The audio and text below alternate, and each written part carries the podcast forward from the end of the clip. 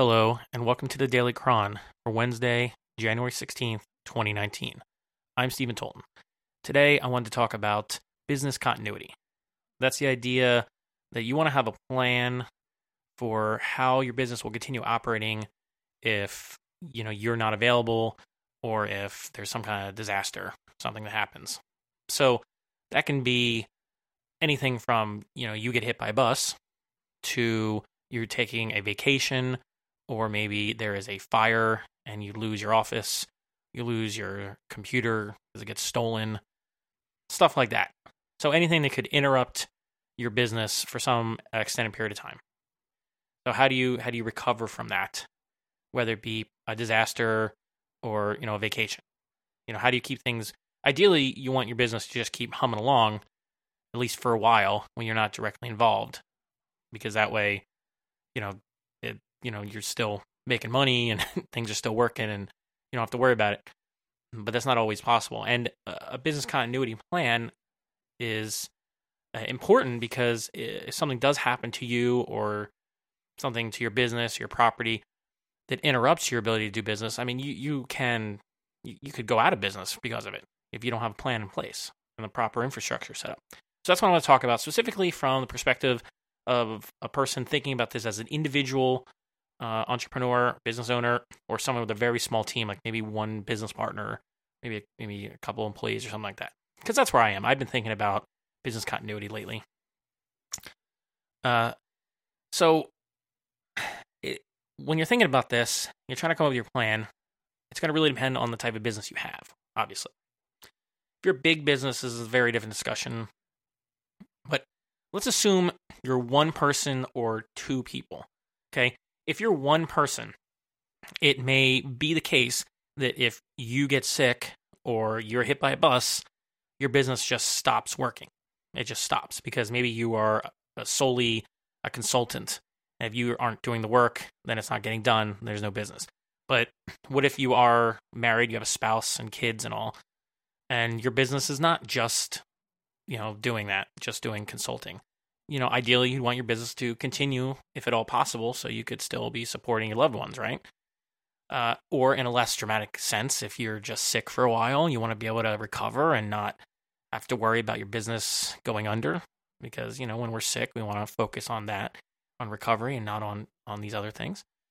Um, or if you just want to take a vacation, you just want to have like two or three weeks when you're just not bothered by work. That's very important to refresh yourself. So it still works out. So if you're an individual or if you have a business partner, most of these are going to be most of these suggestions I'm going to have and these tools I'm going to suggest are applicable, but you may be using them slightly differently. So, uh, some of the things you're going to want to think about, and then I'll get to the tools that may help you address them. Uh, who's going to handle billing, and and how does billing and money issues work out? If you have any employees, like how does payroll work? Is that automated? Is it going to function if you're on vacation for a couple weeks? Who can communicate with uh, clients? Like if you know you're out and clients have questions or new new people are coming in who want to buy your service or product, can they do that without you around? Uh, who's going to update social media and the websites, or how's that going to happen? Maybe that's a very important part of your business. If uh, a lot of businesses today rely on social media traffic, you know, uh, do you need a backup person for your work. Like, say you're a teacher, you need a substitute, or you're a performer and you need someone to fill in for gigs because you, you know, broke a leg and you're going to be, you know, unable to move anywhere for a couple weeks, something like that.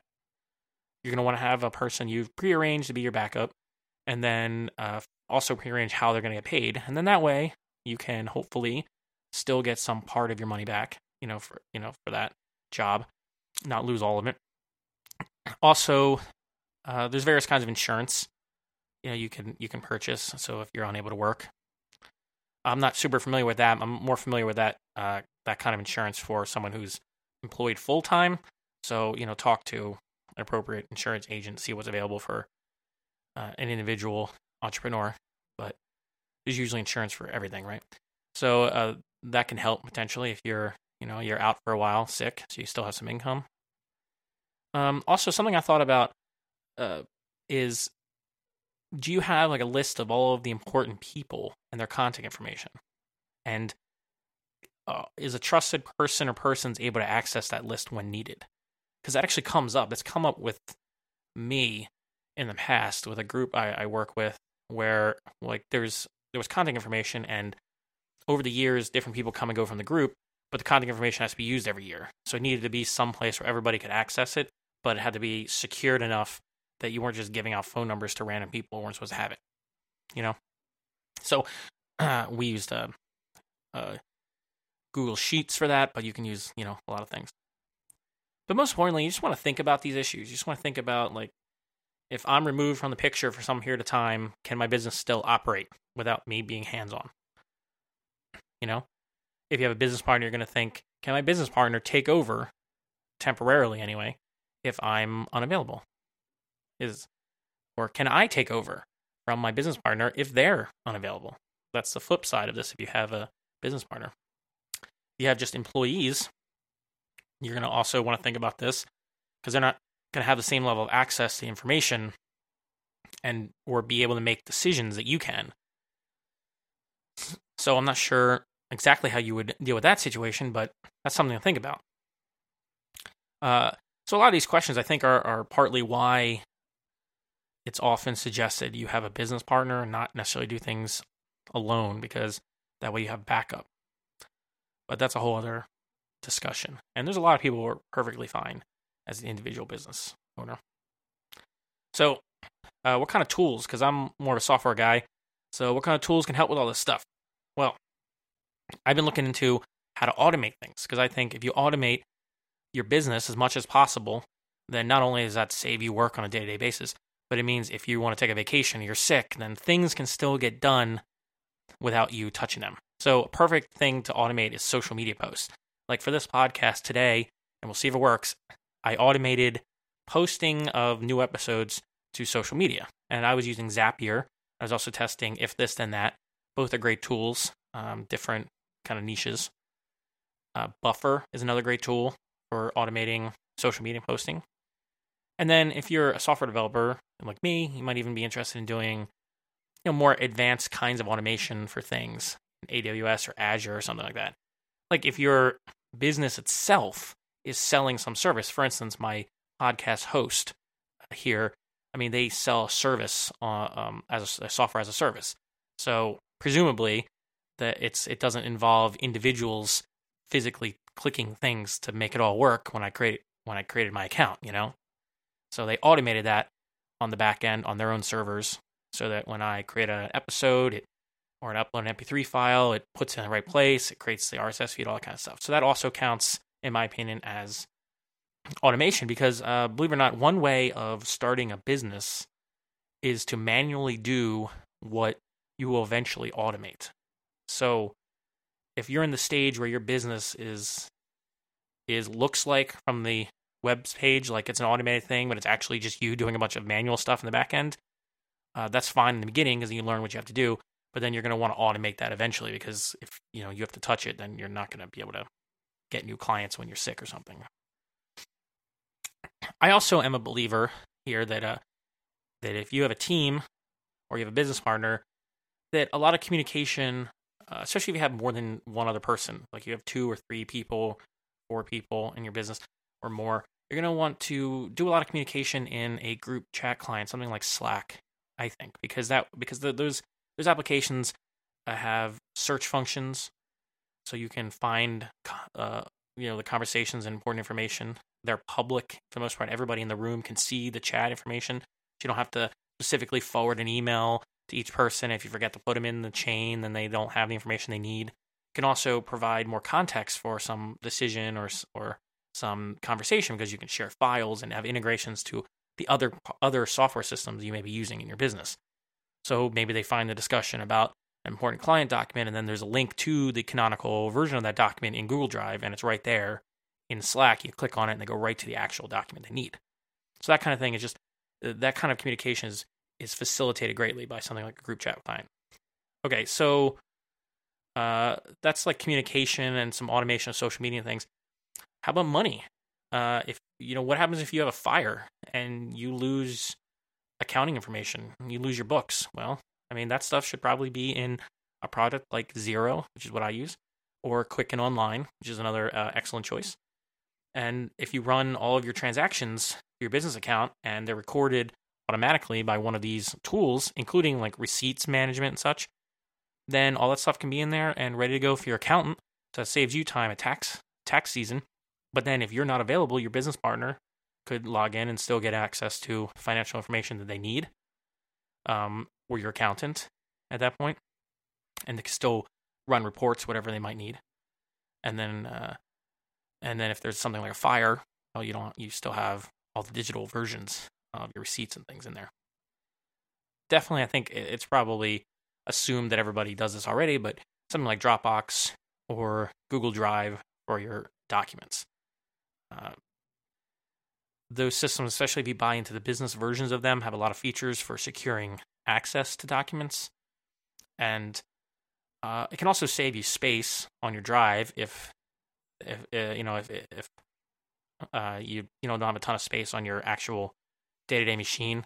Like depending on your business. Like for instance, I do a lot of photography, so I'm looking at options on where to store data. And one one option I actually know uh, of a photographer that does this is they have like the big corporate Dropbox account, and then they put like their files in there as one of their locations. That's the main location for them to share it amongst the other the employees, as well as adding a layer of cloud backup because you can buy a lot of space from them, and then you can just store it up there. And they have a they have a system where it, it won't actually download the files to your device. So, you know, unless you access them, unless you want to need, unless you need them. So that way, it's like a more advanced selective sync sync if you're familiar with Dropbox. And uh, so that's always a good option. But if that stuff's up in the cloud, and presumably it's in a system where someone else can access it, then that way it's available if you're out of the picture completely and it's going to be safe in case of like a fire or something like that. I also think what's vital is that every individual, as well as business, use a password manager. And if you're a business, you have to take into account the fact that some of your accounts are going to be your personal account, some of the accounts are going to be more generic accounts that more than one person might need access to. And so a password manager can help with both of these because something like 1Password, which what I use, you can pay for a Teams version and then you can have someone else be granted access to reset your access if you forget your master password. They can also access shared vaults in there, so you can store information that only some people should be able to access, like certain logins, and then that way it's it's not all just in your head for one thing, or it's not just in your vault, so that if you're unavailable, someone can still do their job, or if you're uh, or if there's a fire or something, you can come back and you know you can still get to your password, and it's it's you know, not written down on a piece of paper. Uh, because nowadays, with the endless amounts, the endless n- news of uh, various data breaches, you know, you really should be using randomly generated passwords at this point. If you're not, you're just opening yourself up to a huge risk, huge risk.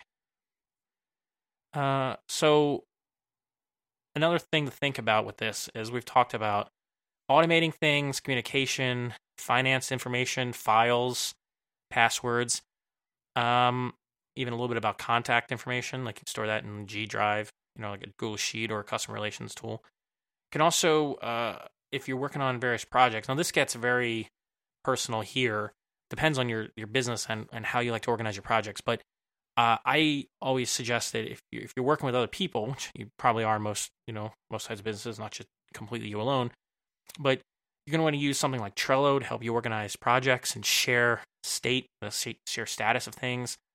Or you can use, if you're like a software developer, you can use um, FogBugz, Jira, or something like that.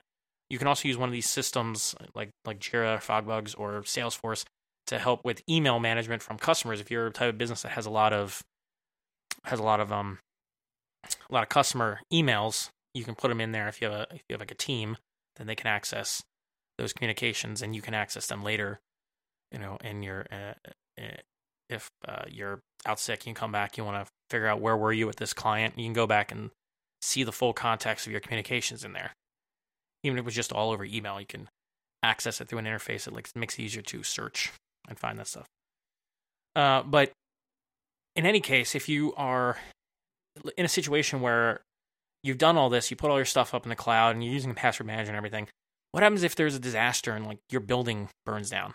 Or maybe you work from home and you have a house fire, or there's a theft and say you did everything right, all your data is safe, it's all encrypted on the devices, so maybe it got stolen, and, you know, you know, they're not going to get to it, or everything was destroyed. In any case, you have no computer, maybe you don't even have a phone, you have nothing. How do you access your business documents and things? How do you how do you get back to work? Go in the Apple store. I'm a Mac guy, so I would go in the Apple store and, and buy new equipment. Okay, now what? You know, what do you do? Uh, how do you get things back booted up? Like how you know? So what you can do is you put your the way the one way of doing this is you put all of your you've been using your password manager put all your passwords for all the cloud services that have all your stuff in it, right? Put them all in 1Password, and then you print out and make a digital version of this um, this restore kit they have. It's basically a document, and you put in you actually write down the master password on there, uh, the information you need to access to access your your account, and then you put that in a safety deposit box, or you with your lawyer maybe if they offer that kind of service, securely store that trusted third party. As long as that document is somewhere that it's safe, it's it's you know no no one's gonna be able to easily access it, but you'll be able to access it in a situation where it's completely where you're you have completely no other access. Uh, so that's why I'm thinking of doing a safety deposit box because then uh, if I lose everything, I can I can go down there and you know get into the box and get access to it if I forgot if I like completely forgot my password and everything. Um, so that's that's one thing to do because you're going to want to you're going to want to think of worst case scenarios for business continuity. If you cover the worst case scenario where you literally lose everything and you have to start over from scratch, then and you can do that with your plan and not lose data and not lose customers and not really lose business except for maybe the business you lose and the time it takes you to bootstrap back up well, then you've also covered the far less extreme situations where, you know, you're out of the office for a while for a vacation or you're sick, you know, or your business partner, you know, is incapacitated or something like that. Uh, finally, I would, uh, if you're a, if you're like a software developer, you're going to want to obviously part of your storing files is going to be storing source code. There are specialized places for that, like GitHub, GitLab, etc. But finally, whatever you do, you're going to want to make sure you're using various kinds of backup services. So if you're if we're talking business continuity, and when I think of business continuity, I'm thinking about getting back into business as quickly as possible. I want to be able to get a new laptop and get booted right back to where it was before.